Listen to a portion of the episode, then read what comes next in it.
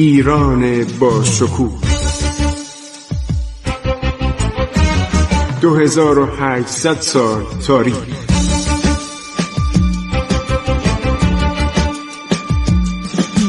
عبور از تاریخ.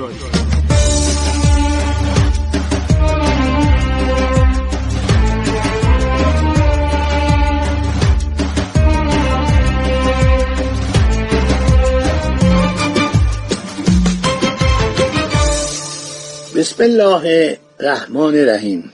به نام خداوند بخشاینده مهربان. من خسرو معتمد هستم، در برنامه عبور از تاریخ با شما صحبت می کنم. رسیدیم به جنگ‌های ابتدایی دوره قاجاریه با گرجی‌ها و با هواداران روسی آنها.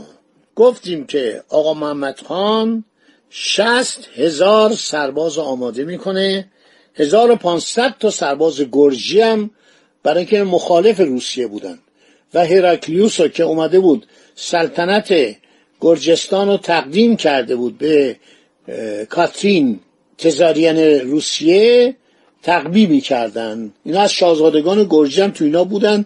گفتن این پیرمرد دیوانه شده، گرجستان و استقلالش رو داره میده به دست یک ابرقدرتی مثل روسیه.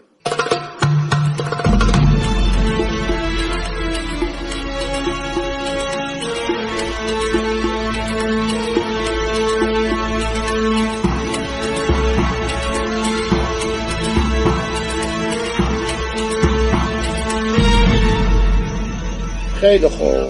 در خصوص رویدادهای قفقاز، گرجستان، فتح تفلیس، موثق‌ترین منبع کتابی فراموش شده در زمره نسخ خطی کتابخانه سلطنتی قصر گلستانه که پژوهشگر جوان آقای دکتر محمد رضا بهزادی چکیده آن را به صورت مقاله مفصلی زیر عنوان آقا محمد خان قاجار در تفلیس، حضور سپاهیان قاجار در قفقاز، به روایت مکتوبات کتابخانه سلطنتی قصر گلستان در شماره های 57-58 فصلنامه تاریخ معاصر ایران سال 15 بهار و تابستان 1390 صفحات 118-205 نوشتن.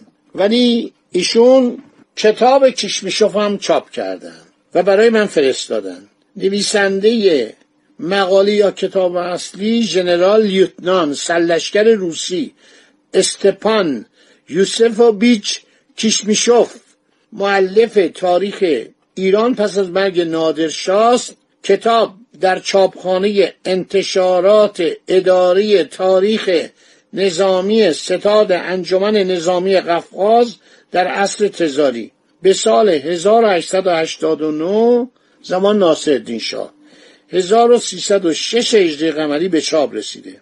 دو مترجم ایرانی در عصر ناصرالدین شاه و مظفرالدین شاه موسوم به سید عبدالله و سید مصطفی موسوی پسر اونول ملک آن را از روسی به فارسی ترجمه کردند. تا کنون متن فارسی به چاپ نرسیده.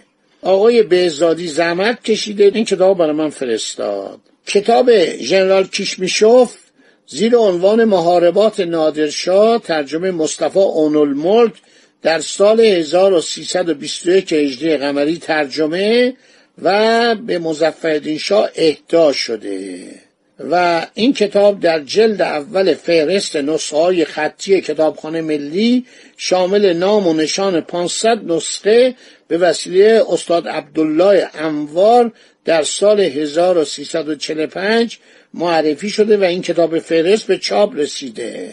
عرض شود که خیلی جالبه. یعنی منکر اینه که کشتارهایی که در تفلیس شده و خیلی درباره این نوشتن، اینا رو چشمیشوف که خودش روسه و کتابش هم در چاپخانه ارتش تزاری چاپ شده، عرض شود که اینا رو منکره.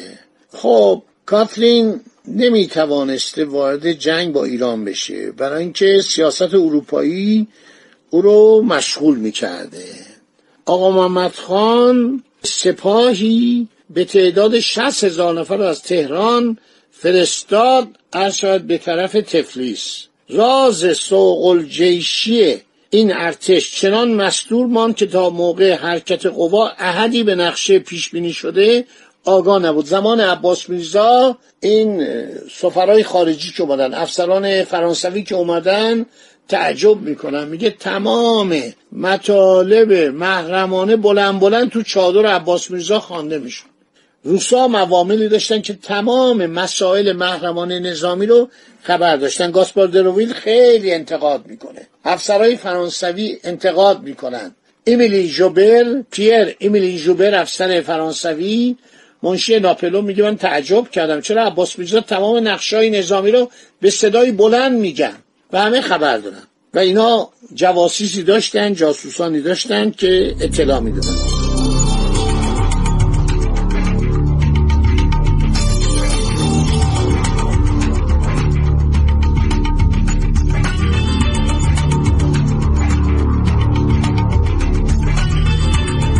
خب سپاهیان ایران چند ستون میشن؟ سه ستون. ستون اول از راه مغان به طرف شیروان و داغستان متوجه میشه. ستون دوم با 1500 گرجی که جزوان بودن میره به طرف ایروان پایتخت ارمنستان. ستون سوم تحت فرماندهی مستقیم آقا محمد خان مأمور شوشی قلعه مهم قره باغ واقع در ساحل چپ رود ارس میشه. اینا هم از دست ما خارج شده الان در دوره قاجاریه. بعد از جنگ‌های 10 ساله اول و بعد از 13 سال جنگ‌های 1.5 سال بعدی که همه این استان‌ها از ایران جدا میشه. ستون اول که میره به طرف شیروان و داغستان به مانع شدیدی برخورد نمی‌کنه. رؤسای ایالات با رسیدن لشکریان ایران یا اطاعت میکنن یا فرار میکنن. دو ستون دیگر با مقاومت خانهای ایروان و شوشی که از طرف آراکلی تشویق و تحریک میشدن مواجه میشن. سپاه آقا محمد خان فقط از سوار نظام تشکیل یافته بود، فاقد توپخانه بود. همین نقیصه تسخیر قلای ایروان و شوشی رو تقریبا غیر ممکن میکنه. اینا رو شما فکر نکنید جنگای این خوانین با ایران جدی بوده. همین ابراهیم خلیل خان جوانشیر دفعه بعد وقتی که آقا محمد خان کشته میشه نیروهای ایران شوشی رو میگیرن، دختر خودشو به زنی میده به فتحعلی شاه، ملکه ایران هم میشه، آقا بانو. وقتی که نماینده جورج سوم پادشاه انگلستان میاد، این زن با یک حالت وقار و متانتی می نشینه بر روی یک به اصطلاح کرسی زرین و خانوم عرض شود که سرگور عزلی شرفیاب میشه. هدایای گرانبهای ملکه انگلستان یعنی همسر جورج سومو به خانوم آقبانو تقدیم میکنه. ولی جالبه که فتحعلی شاه از این بدش میومده و به هیچ وجه به این علاقه‌ای نداشته. خیلی هم زن خوبی بوده، خیلی مؤدب، خیلی مهربان. تعریف کردن این سفرهای خارجی و این دختری که اومده بود ایران که همسر سرگل عزلی شده بود، از این تعریف میکنه، میگه خیلی خانم باوقاری بود. ولی فتحعلی شاه از این بدش میاد، احتمالاً به خاطر اینکه آقا محمد خان در کنار شوشی عرض شود که به قتل رسیده بود و نه از او صاحب بچه شد نه به او محلی میذاشت و بعدم این اواخر عمرش رفت کربلا، در همونجا مقیم شد، مرد.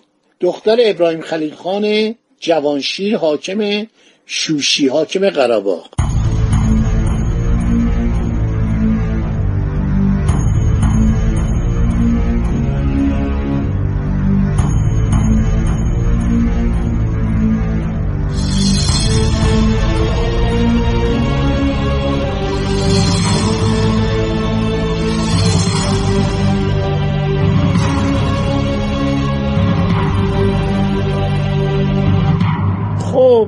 رئیس ایل قاجار وقتی عدم امکان تصرف این دو قلعه را، ایروان و شوشی را دید، به اطاعت ظاهری و حکام این دو ناحیه قناعت کرد.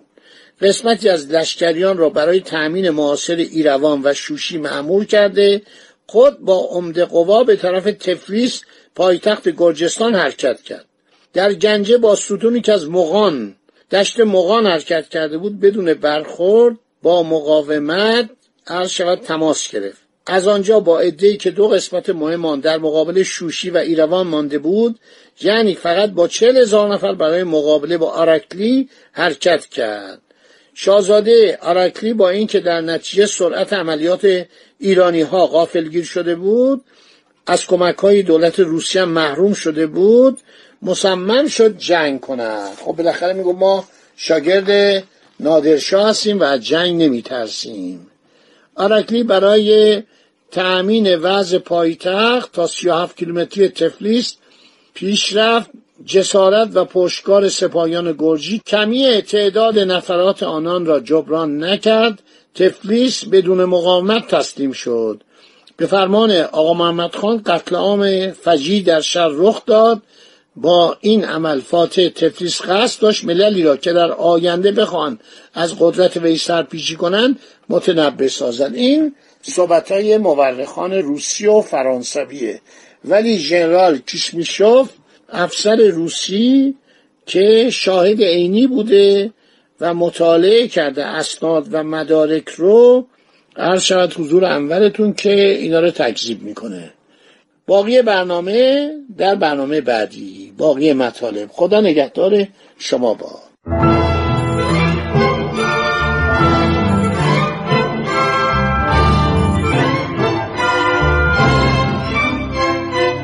عبور از تاریخ.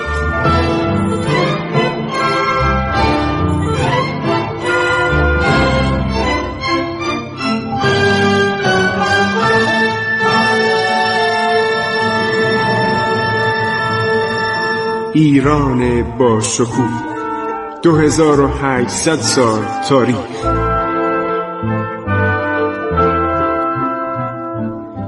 سرگذشت ایران ما به روایت خسرو معتمد.